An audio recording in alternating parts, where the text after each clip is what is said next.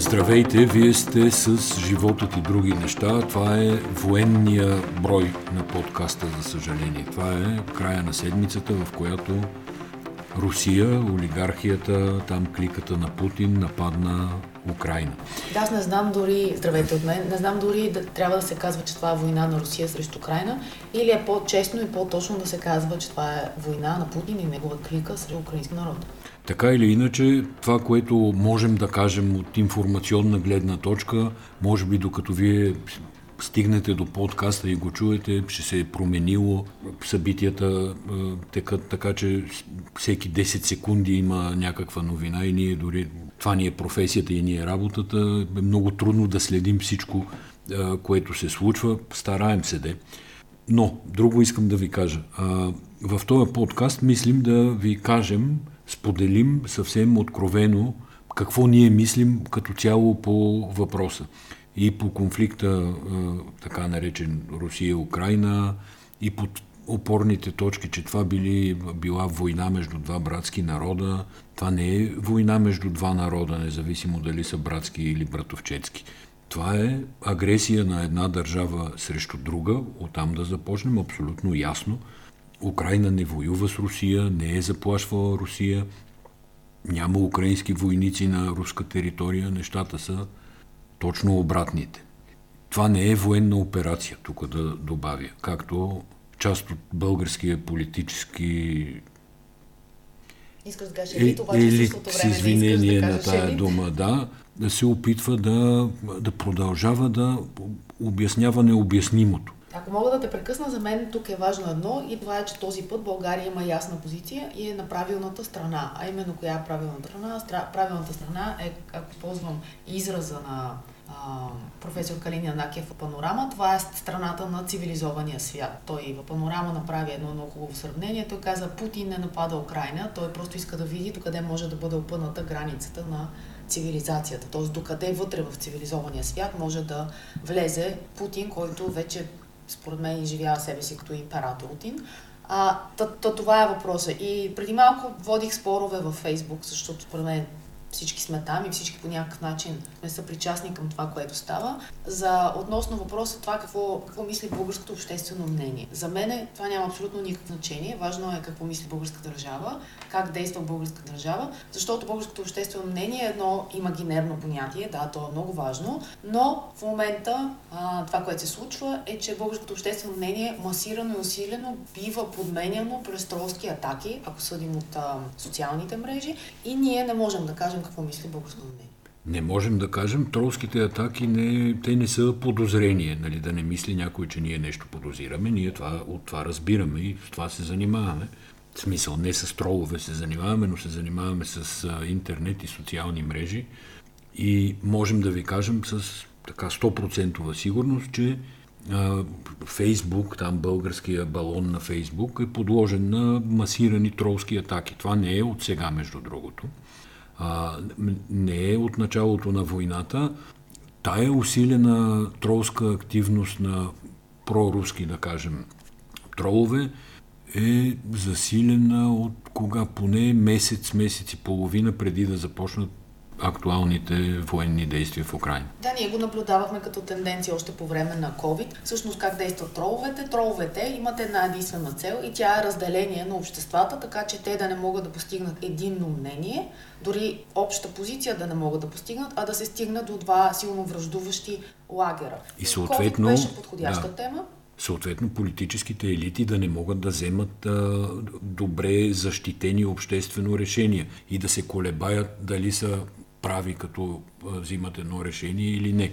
Винаги да е и така, и, и, и така, и така, има 50% са така, 50% са иначе. Сега не мога да преценя дали наистина от месец са активни, но първо се вижда те как действат. Те действат по план. А именно плана е удря се една тема, един материал, удря се най- силната статия в един сайт, която а, би могла да повлияе на хората в една или в друга посока. Само тя се удря, т.е. когато казваме тролове, това не означава, че статиите в а, Дай ми пример. БНТ, BTV, нова телевизия, да кажем големите телевизии, нещата, които те пускат във Фейсбук, не всичко се залива. Залива се едно, една позиция и оттам нататък те имат Залива дневен ред. това- Първо се дискредитира Да. как изглежда говорителя. Това, това винаги е така. Второ, кой е той? И трето, се Не кой е той. теза. Кой е той сега, да, да ми каже? Да, но, но, ако, но ако забележите, т.е. ако някой наистина анализира, той може да види, че се появяват 300 човека, които коментират едновременно външния вид, 300 човека, които се хващат за една и съща реплика, т.е. те се движат по един предварително определен план, който, който е зададен. Най-вероятно това са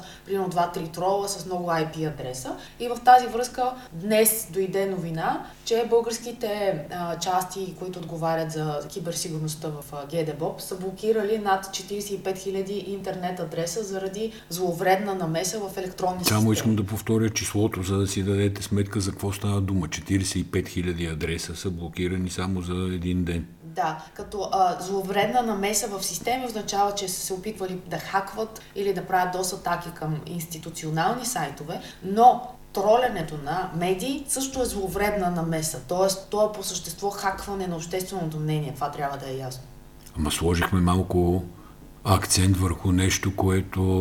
Еми, сложихме акцент- върху нещо, което разбираме, върху нещо, което работим, върху нещо, което не минава по телевизиите, тъй като не е тема в момента на база на... Това е на нещо, за което многото- медиите мълчат. Добре. Ако трябва да намерим повод да се пошегуваме, разбира се, в този подкаст, ма добре е да намерим. А, да, медиите мълчат, но то това е... Първо е сложна експертиза, просто е после трудно, как да кажа, фактологично доказуемо. Има много аспекти, има този проблем, но това е проблем за България, не е проблем от вчера, просто в момента е а, активността на хибридната война и на хибридните атаки през информационни средства е особено силна по разбираеми причини. Може би интересно също само да свърша темата е, е, е въпроса за инфлуенсерите. Няколко човека а, сложиха знаме на... Не, не знаме, сложиха една карта, в която на мястото на Украина пише не е Русия. Не знам дали си я да, забелязал. да, виждал съм. Да, и после ми казаха, говорих с, с тях, че са получили страшно много гадни коментари в а, техните профили. Това е по въпроса какво правят инфлуенсърите, защото част от тях наистина спряха кампаниите си, което им прави чест. А, в, не е удобно просто в, в това време човек да, да се смее, да си показва новите неща. Има хора на границите, които не знаят как, къде ще се не знаят живи ли са роднините им. А, но минава през, дори и през лайфстайла, това исках да кажа. Тя не мина, тази атака, хибридната война, тя не минава само през новинарския поток, тя минава и през а, абсолютно всички сфери, през които може да се формира някаква Две големи компании си спряха рекламни кампании при нас. Предполагам, че са ги спрели през много други сайтове, както сигурно и други фирми, защото нали, ние имаме, да кажем, пряк контакт в конкретния случай с тези две фирми. И първоначално бях склонен да приема това като неподходящо, даже като в известен смисъл глупаво, защото Нали, рекламата си е реклама, но рекламирането в определени сайтове е политика за подкрепа на определен тип журналистика. Нали, така си говорихме. Тоест, ако някоя фирма иска да, да подкрепи съвестна, професионално написана, не е тенденциозна журналистика, би трябвало да, нали, да насочва част от бюджетите си в а, такава медия. Но после преценявам всъщност, че решението на тия фирми да си спрат кампаниите е много логично, защото какво да продаваш обувки? Аз тук категорично Да. не съм съгласна с теб. Защо? Това, което според мен трябва да направят компаниите в момента, е, Е да, да си- помислят върху креативите си. Така Тоест, е, те как е. комуникират. Оттам нататъка вода ние продължаваме да си купуваме, продължаваме да си зареждаме колите на бензиностанциите. Все пак ние имаме привилегията да живеем в Страна, да, от която не е Путин. пряко засегната от войната. Да, та, така, а в момента, как, както беше и с COVID, пак давам този пример, но това се случва за втори път. Първия път, когато компании спряха рекламните си кампании, беше по времето на COVID. А, тогава и Но сега... не можеш да искаш по друга страна от големи компании да отправят политически послания. искам Примерно политически за една от тия две компании, аз не искам да ги казвам кои са, защото наистина това е въпрос на решение на по-високо ниво. Това не, е- не са българските офиси, които да са взели решенията за спирането на кампаниите. Това е заето на, заето на централно ниво. Та, не може да се очаква от всяка компания да взима решения, които да подкрепят определени политики. И едната от тия две компании, фирми, марки, брандове, има всъщност огромен пазар в Русия. И сега, тук вече се идва твоята теза. Нали, ти Моята теза е, че... Да, че ти очакваш време, компаниите което... да проявят а, социална и обществена да отговорност. кажа, кажа. да, кажи ми. Да, че в момента всъщност журналистиката, в, както беше по времето на COVID, както е и сега, журналистиката става три пъти по-отговорна професия. Ние сме войници на фронта на информацията и ние имаме нужда от подкрепа. На тази подкрепа тя може да дойде само от бизнеса, защото ние сме пазарни субекти. Тоест аз не казвам те да а, формират политически послания или да вземат страна в конфликта, те трябва да вземат страна на фактите и на истината и на това, че едни хора не спът дни наред, е, като журналисти говоря, и отразяват всяка една новина, проверяват фактите и благодарение на това обществата могат да се информират, ако желаят достоверно.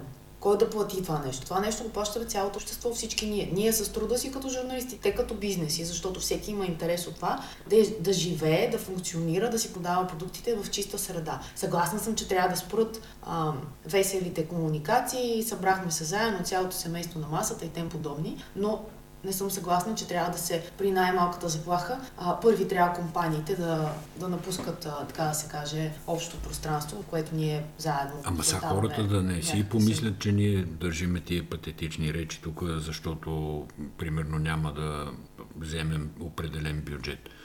Изобщо не е това идеята. Надявам се тия бюджети да си дойдат и да си идват както нали, нормално функционира нашия сайт, изцяло на пазарен принцип. Това е един по-голям Тоест, разговор от това. Докато... Разговорът е голям. Той, да. а, ние само взимаме пример за нещо, което знаем. Защо го знаем? Защото нали, сме собственици на сайт, който има отношение с рекламодатели. Затова ви го казваме по-скоро като информация от първа ръка, която коментираме, а не като под каквато и да било форма да се чувстваме засегнати. Германия. Тази държава е, от началото на, началото на кризата и за мен тя всъщност е голямата изненада. Германия беше държавата, Тук дойде времето последно, за вицовете. Която до последно се дърпаше от uh, SWIFT. И да, кажи кой е вица? Е, няколко вица има. Примерно, че шефа на германското разузнаване беше най-изненадания човек от започването на войната, защото се оказа на планирано посещение в Украина и трябваше там а, хора от, а, от неговите хора от германското разузнаване да влизат на украинска територия, за да го вадат в първия ден, след като започнаха Не събитията. Да то това наистина е, е наистина е вид. Да. Той е бил, бил вътре в потока от коли, които да. са се опитвали панически да напуснат държавата. Това е Бруно Кал, шефа на германското разузнаване. Но, но то е поредица всъщност от някакви страшно Като нелеви... почнем от каските и от това, че е, този Кличко ги посъветва следващия път да им пратят възглавници, нали? защото голямата помощ за Германия към Украина беше 5000 каски, като междувременно забраниха на Естония и Литва, мисля, да им продадат някакво оръжие, да им изпратят всъщност на украинците оръжие, произведено по германски лицензи, нещо подобно. Те до вчера, до, до събота задържаха помощта на Нидерландия заради немски части и всъщност вчера в Германия стана революция на мисленето и на позициите. Те първо подкрепиха а, изпращането на военна помощ, самите те изпратиха и второ гласуваха за вече втората серия от санкции, която засяга Включва SWIFT. На... Обаче пак не гласуваха с така от, от все сърце. Да защото не е отрязана цяла Русия от SWIFT, отрязани са определени банки. Сега предполагам, че тия банки, които са отрязани, са банките, които трябва да бъдат отрязани. Но така или иначе нямаше мащабно прекратяване на Русия от SWIFT. Не, никой не знае подробности целево, всъщност. Целево изключване от SWIFT. До момента, в който ние записваме подкаста, банките не са ясни, въпреки че става дума за най-големите руски банки. И м- всъщност какво е SWIFT, може ли да обясним? Това е нещо като WhatsApp на банките. Когато стане един превод някъде, има съобщение, което казва, че едни пари са, излязли от, са излезли от една сметка. То е реално верификация на разплащанията. Такава система, която верифицира разплащанията и прави бърза връзка между банкови сметки в различни банки от различни държави и от различни континенти. Цялата комуникационна е, електронна система. Да, тя е автоматизирана система, в смисъл никой не пише съобщения, просто през SWIFT кодовете банките се уведомяват една друга, уведомяват пак по, по електронен път. електронен път и по такива цифрови протоколи, че има някаква транзакция. Излизането от тази система е равносилно на нали, да почнат ами, да пишат в тефтери вече. Да, щях да кажа да изпратят гълъб, че едни да. пари се местят тук там, което трябва от другата страна да има човек, който посрещне гълъба. Другата важна мярка е, че замразиха Сега дали замразиха, дали казаха, че ще замразят. Наистина нюансите в новините също трябва да се следят но поне има към този момент идея да се замразят частично активите на Руската Централна банка, защото Руската Централна банка в последните години е натрупала голям резерв очевидно с идеята, че ще се налага при война, но не малък процент, голям процент от този резерв е в валута, в долари и в евро. Частично е в дългови книжа и в акции, които се търгуват по западните борси. Практически това, което чух аз по нощите от Фондер Лайен е, че Руската централна банка няма да може да ликвидира активи в, на световните пазари.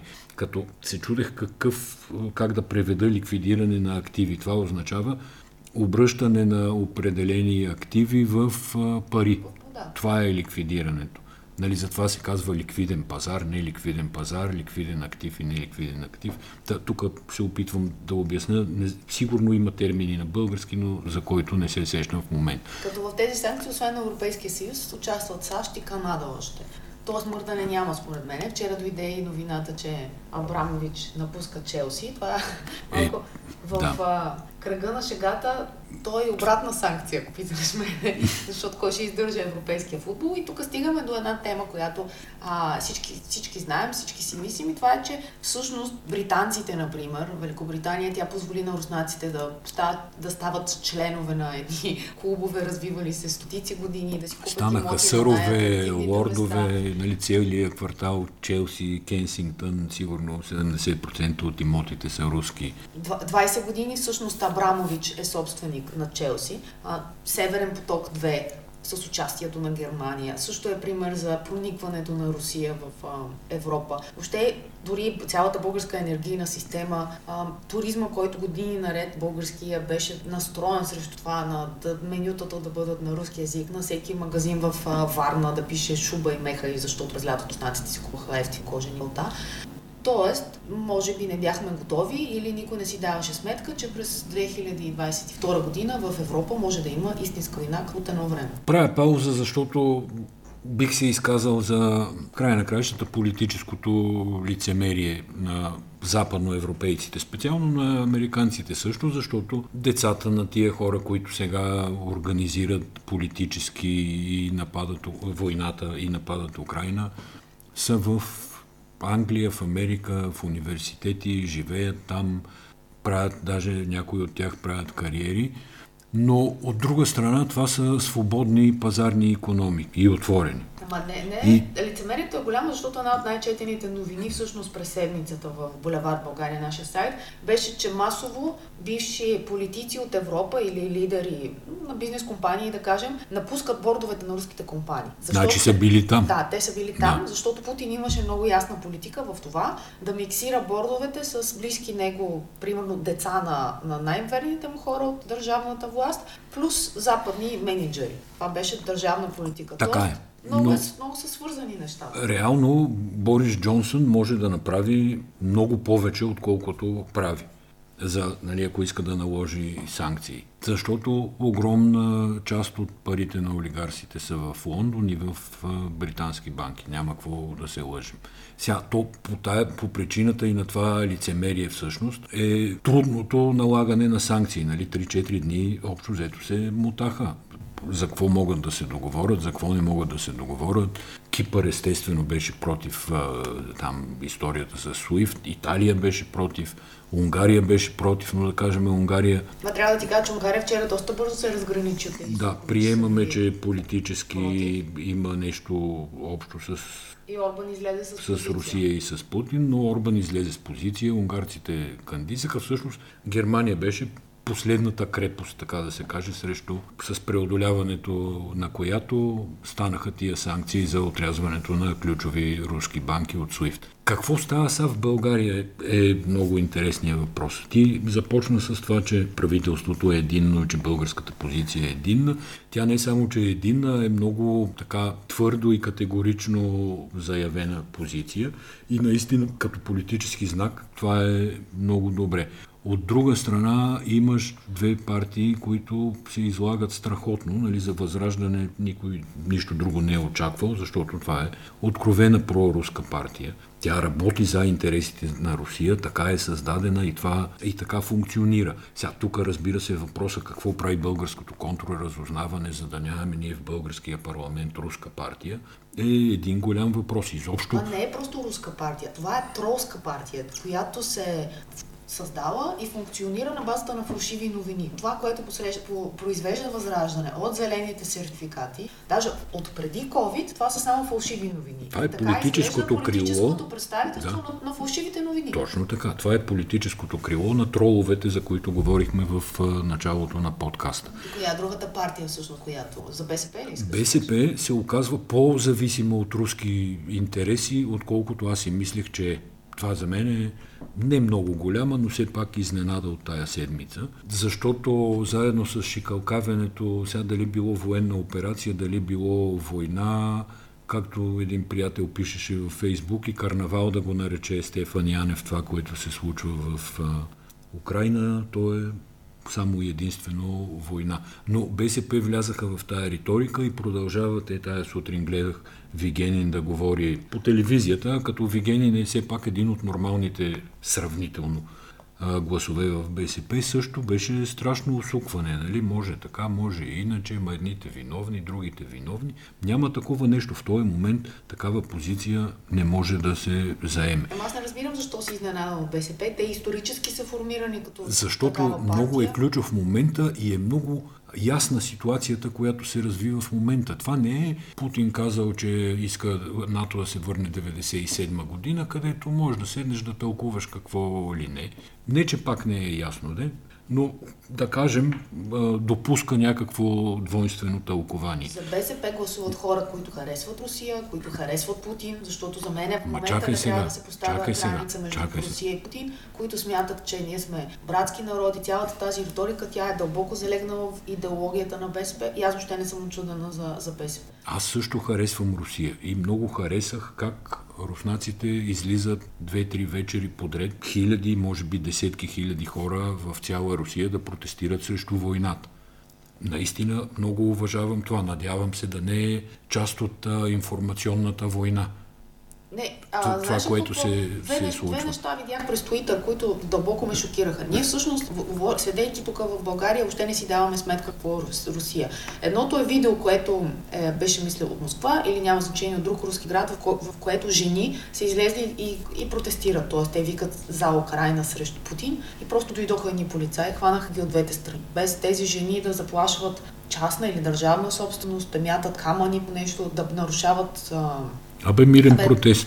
Да, т.е. да драскат стени, те ги хванаха и ги прибраха. И другото нещо, а, аз изучавам, и може би това предстои да го пишем в следващите дни, изучавам децата на елита на Кремъл какво прави и попаднах на една медия, която е съществувала до миналата година и в един момент тази медия, която е била по-свободна, имала разследваща част, те, напис... те пишат, това беше последния ден от нашето а, съществуване, защото получихме заповед от руската прокуратура, че ние трябва да спрем. Това е... странен агент. Това е, нали, те поискаха всички видеа с, свързани с онова нещо, което е средно между дворец, крепост, бункер на Геленджик, двореца на Путин, така известно, всички видеа да бъдат изтрити, разбира се, нали, от сървърите на руски медии. И мисля, че даже ходиха там ченгета някакви да проверяват дали е изтрито. Разбира се, от YouTube не може да се изтрие, то има 40-50 милиона гледания това нещо, така че Булсатком си спряха руските канали.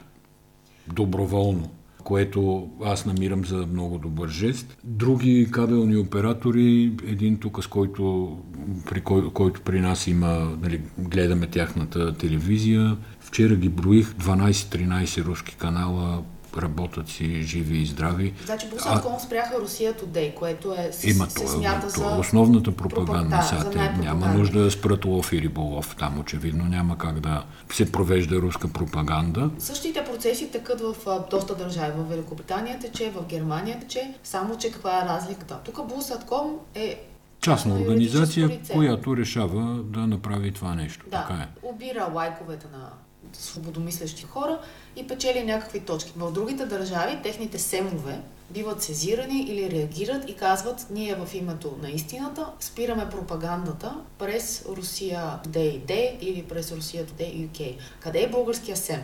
Аз на българския СЕМ мога да му дам трима журналиста и три предавания, които са страшно проблематични. Едното се намира в Българската национална телевизия, другото предаване се намира в Българското национално радио и третото се намира в едната от двете частни телевизии. Това в Българската национална телевизия гледам, че взима завоя сега. Не става дума за взимане на завоя. Да. Става дума за работата на съвета за електронни медии и доколко те се интересуват от а, фактическо правилното предаване на информация и къде минава границата с пропагандата. Защото аз ти говоря за открита пропаганда, която се случва в ефира на медиите. И, на, и ролята пропаганда. на СЕМ какво? Ролята на СЕМ не е да регистрира, че радио не знам си кое си сменило името и вече няма да има народни Да, това е, по радиото е Волгин и негови двама-трима приятели, там може и да не са му приятели, не знам, Вацев, Мацев, такива, които тия двама-трима човека плюс Волгин разполагат с националния ефир на българското обществено радио, на обществения радиооператор, за да ръсат някакви невероятни пропагандни клишета и тези. И това не е от вчера, това са години наред, разбира се. Спили сем, да, естествено. Мъск един депутат, който всъщност първо е бил най-младият депутат в Украина, след това става колега на Божо, българския а, министр на... На Божидар Божанов, Божан, българския да. министр на... Електронното управление да. и дигитализацията. Та този а, негов колега в Украина се казва Михайло Федоров и той е министр на електронното управление на Украина. Неговата роля е била абсолютно същата дигитализация на всички държавни институции. Между другото, не знам дали е известен факт, но украинските IT-та се смятат за едни от добрите IT-та. Държавата инвестира в развитието на, на целия сектор. Та този Михайлов пише на, пише на, на Фейсбук, докато ти се опитваш на Мъск, извинявам се, пише на Мъск, докато ти се опитваш да колонизираш Марс, ние тук умираме. И всъщност Мъск тогава му отговаря, че а, Starlink сателита вече ще осигури интернет покритие на цяла Украина, което е супер. Това, да. това показва наистина къде са границите на свободния свят. И е ценна военна помощ, защото наземни, нали, при прекъсване на наземни комуникации сателитния сигнал на интернет за Украина няма да бъде спрян, което е важно и от комуникационна, и от морална, и от военна, и от всякаква друга гледна точка. Да. Аз му разгледах акаунта на, на този министр. Той е пише през цялото време, но едно от интересните неща е, че призовава хората, които искат да помогнат на Украина, да се включат в IT армия. И, и да една група в Телеграм, където се обменя комуникация. Между другото, тези групи в Телеграм, в Сигнал, те са много популярни в тези части на, на света, когато ти не знаеш кога ще бъде филтрирана официалната информация по официалните канали. Хак, световната хакерска общност всъщност се намесва и свалят сайт след сайт на руснаците, доколкото знам. А в анонимните, ако, ако човек ги следи в Twitter, те всъщност се свързват и с други групи. Вчера свалиха сайта на Кремъл, Кремлин.ру, мисля, а, да. и, и други сайтове свалят. Сега, това са това са символни действия, айде да. така да го наречем. Нали? Няма да, да се отрази на хода на войната. Да се върнем към това какво мислят българите. Съгласен съм с тебе, че на базата на Фейсбук не може да се разбере какво мислят българите, но гледам какво започват да мислят някакви българи по телевизиите. Например, яви се вчера някакъв човек, който да започне да обяснява, че туристическия сезон бил застрашен, защото нямало да има руски туристи.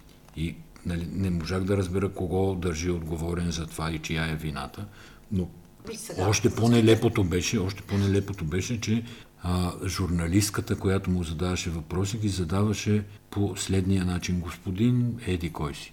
Какво ще стане сега с туристическия сезон на морето?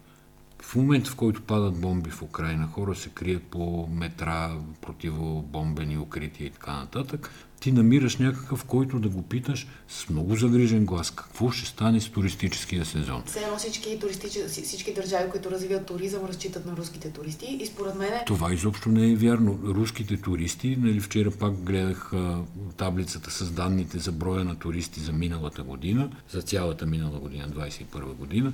Русия е на 10-11 място с 127 000 туристи. В България. Не, са из... не са изобщо съществен дял в българския туризъм. А и ако че... нашите искат да си спасат туризма, ето има много други пазари.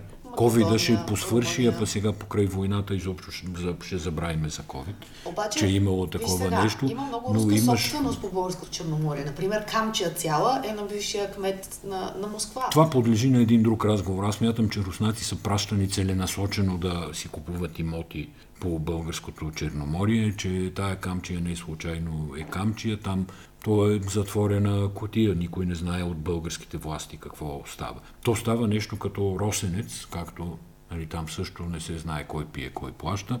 Само се надявам да не стане нещо като Донбас. Но, но Камче е подобно нещо, затворена руска територия, в която той Лавров Майя беше нарекал идеологически а, отряд за мека диверсия, нещо мисля, че имаше нещо такова. Подобно да, изказване беше направил. Да, тук да се върна за българските служби. Къде са българските служби? Какво знаят българските служби за активността на руснаци в България от години наред. И на тролове, и на такива с камчия, и на такива с там собственици на цели квартали на българското Черноморие.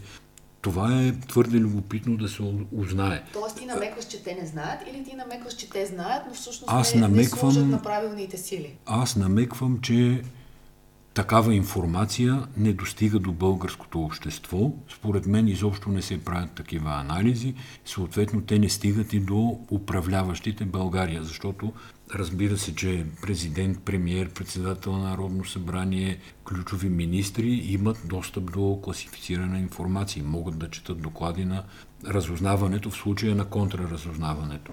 А факта, че няма никакво политическо действие по този въпрос, на мен ми говори, че контраразузнаването над България не работи изобщо по тия въпроси. Или работи, но си трае. Да си поговорим малко за култура, ти представям. Пъти Ма то това е култура. Шегувам се, нали? Говорихме за камче, там е културен пост, какво беше изнесен за меко влияние в Европейския съюз. Значи на 10 септември 2021 година в България се състоя един полутаен концерт, за който ние информирахме слушателите на нашия подкаст. Именно ставаше дума за Валери Гергиев, който световно известен диригент и приятел на Путин, негов голям поддръжник, който покана на, ако не се лъжат, не на Румен Радев, на първата дама, на съпругата на, на Румен Радев, да, Десислава Радева, направи концерт в зала България. Ние тогава се опитахме да си купим билети. Не, че щяхме да отидем, просто се опитахме да си купим да. билети. Аз знам, че си чудехме Гергиев ли е, Георгиев ли е. Имаше такъв лек спор в Гергиев е. Да. да. И този концерт се състоя. Там, разбира се, беше госпожа Митрофанова. Там бяха доста български културтрегери. В смисъл хора, които се занимават с изкуство. И аз след това ги питах, защо се показахте там. Знае се, че този човек е голям поддръжник на Путин, но всъщност те ми казаха, той е огромен талант. И тук спор няма. Той е част от Виенска филхармония. Обаче какво се случи? Трябваше да изнася концерт в Нью Йорк, в Карнеги Хол и беше отрязан достъп му. Спряха в Суифта му спряха, заедно с а, пианиста Денис, Денис Матуев. И сега въпросът е, тъй като вчера е трябвало да има друг концерт на... Ти мисля, че харесваш Ана Нетрепо, нали така? Истината е, че не я харесвам. Не я ли харесваш? Да. Добре, тя трябва вчера да Не я харесвам като певица, после ще ти кажа и като публична фигура какво мисля, но ми сега Имам си такива референтни арии от опери, примерно, които пее Патрисия Петибон, французойка и Ана Нетрепко, рускиня и смятам, че Нетрепко е доста по-слаба. Ма сега това е класическа музика, искам Ама да кажа, това е културен а, разговор. Ми, да, да не, не ми харесва гласа и маниера и на пеене, не ми харесва, просто не е Добре, тя вчера Пак ти казвам, Патрисия Петибон е къде-къде по-добра, а и там старите записи от гласовете на Дарина Такова също много повече ми харесват, отколкото стерилното пеене на тази на Нетрепко. Е, да, тук Дарина Такова, според мен, удря един лайк в момента на, на тази минута, на която ти го кажеш, но какво направи Дарина, което аз много уважавам? Тя каза, нека да не, бър... нека да не бъркаме Пушкин с Путин. И каза, така. ние хората на изкуството трябва да сме готови, когато става дума за живота на хората и за агресия, да, да вземем непопулярна позиция, такава, която няма да се хареса на цялото общество. И нейната критика беше към Нетрепко, която вчера след отмяната на концерта казва нещо от типа ами ние сме за мир. И тук сега Искам Всички сме за световен да, мир. Искам така да е. кажа, че да. по време на целия комунизъм функционираше асамблея знаме на мира. Аз като там чавдарче и каквото съм била, толкова щупени яйца, от които излизаха гълъбчета съм нарисувала, че не искам гълъбче да видя повече. И тези призиви сега, че всички сме за мир, ма какъв мир? Може ли Руснак да каже всички сме за мир? Така, обаче този Гергиев, нали, другата гледна точка да ти кажа, да не се окаже, че сме такова едностранно предаване, другата гледна точка е, че този Гергиев, да, той е голяма звезда, смята се за едва ли не гений, диригент и така нататък, това всичко добре. Смята Но- се за диригент, ли казах? Не, смята се за голяма звезда и смята се за гений в а, гений областта. диригент. Да, така. И сега хубаво, че американците го кръцнали там в Карнеги Хол, да не може да изнася концерт, ама той е по световните сцени от години. И той е по тия световни сцени. В Миланската скала, в Карнеги Хол, в Парижката опера, в Виенската опера. И а никога не е крил, че е поддръжник на Путин. Той е член на тази партия Един на Русия. И защо сега до вчера можеха да си затварят очите, че той е путинист и да събират пари от концерти, а днеска вече му забранява. Ма все пак до вчера Има. Путин не беше влязъл в Украина. Има известна разлика. Сега, той не беше влязъл в Украина, ама Въпреки, че все едно, че беше, все едно, че да, беше. Крим. Нали? Знаеше се за какво става въпрос, какво се готви и какво ще стане. Може би с изключение на шефа на германското разузнаване, всички други знаеха какво се очаква се и какво казва, ще, шефа ще на неговите служби на Ришкин, от кога обяви, че присъединяват а, Луганск и Донецк, Донецк към, Рус, към Русия, за да се наложи Путин да го поправи и да каже, не, не, ние само ги признаваме, не ги присъединяваме. Така, това беше едно от смешните видеа, въпреки че сега като се замисля, не съм сигурен дали и това не беше разиграно. Това със сигурност беше разиграно, защото не знам дали стана ясно за всички, но обращенията на Путин и всички а, визуални, цялото визуално съдържание, на което ние ставаме, ставаме свидетели, е на запис. Това се видя както от монтажа, това се видя от метаданните на, на файловете, че се записва по-рано и след това се пуска. И въпросът е защо на Наришкин това объркване му го бяха оставили. Очевидно за някакво там назидание или някакви знаци, не знам. Не мога да Или знаци за бъдещето, или не е толкова страшно, нали? няма да ви присъединяваме, само ще си вземе Донецки и Луганск. Аз тази седмица бях с едно предаване в нова телевизия на Мишо Дюцев, където заедно с нас говори Петко Тодоров и, и това нещо, което вярно каза той искам да го, да го кажем и ние. Това е, че свърши проекта Белене. Тък му се беше опитал да го вдигне отново Румен Радев. Миналата седмица ли беше? То малко като шефа на германското разузнаване. Та беше казал, че трябва веднага тук цената на тук да се говори за Да, бе, ние Белене. нали коментирахме, че е, тая опорка да се свързва ядрената енергетика като цяло с Белене не върши работа, но сега Белене умря. Бих казал окончателно и безвъзвратно. На-. Надявам се всъщност, защото той беше умрял 92 година, дойде си царя 2002 и го изкопа, извади го от гроба, екскумация направи. Та, нали, сега ще се погребе някой ден, вече може пак да кажем, е, тия реакторите е нищо, че са пет поколения назад, примерно 2045 година. Нищо, че са 3-4 поколения назад. Дай, виж, ние сме си ги платили, дай да направим сега една ядрена централа. Та, да не го отписваме, но на етапа това е напълно кауза пердута. Това, с което искам да успокоя всички български граждани, така да се каже, ако бях по национална медия, сигурно така щях да се шегувам, за прочутия газ. Газа в България никога не е бил а, структуроопределяща суровина. България е малък потребител, не сме зависими от газ. Топлофикациите, първо самите топлофикации са малък процент от отоплението на хората в България. Второ, всичките могат бързо да минат на мазут като резервно гориво. Проблем няма никакъв. Трето идва март месец и въпреки, че тук следващите 4-5 дни се очертават по-хладни, в края на краищата идва пролет. И като идва пролет, проблема с газа ще стане още по-малък. И според мен сега Кирил Петков има много добър аргумент да накара гърците, които строят реверсивната връзка, леко да се забързат, така че тя най-после да бъде построена. И, а, и втеч, терминала за втечнен газ, всъщност заради който има смисъл тази връзка, да върви паралелно заедно с нея и България да започне вече да си планира в следващите години притоците на газ и да си Абе, поиска България обемите не е, да. България да си- не е Германия. Да. Нали, Аз Германия, другото, данни. казуса е по-сложен с газа, но това е плод на госпожа Меркел и на нейните 15 годишни мили разговори с Путин. Това е ситуацията в Германия. 2 милиарда и 200 какво трябва да кажа, милиона кубични метра сме изразходили миналата година, 2020 година. Тоест това потребление е нищожно, нищожно. буквално на това, което потребяват другите държави. Така че това не е, ако почнат да ни плашат с тази тема, да не се плашим, предлагам аз за газа. И горе-долу тук да го свършваме този подкаст, който стана, имам чувство, че безкрайен. Искам да кажа, е, не сме верно, да. Искам да кажа браво на украинците. Абсолютно. Аз като те гледам, ти си готов да се запишеш за доброволец. Аз, Днеска, аз обмислях съвсем сериозно да обмислих съвсем сериозно възможността да се запиша доброволец, наистина защото много...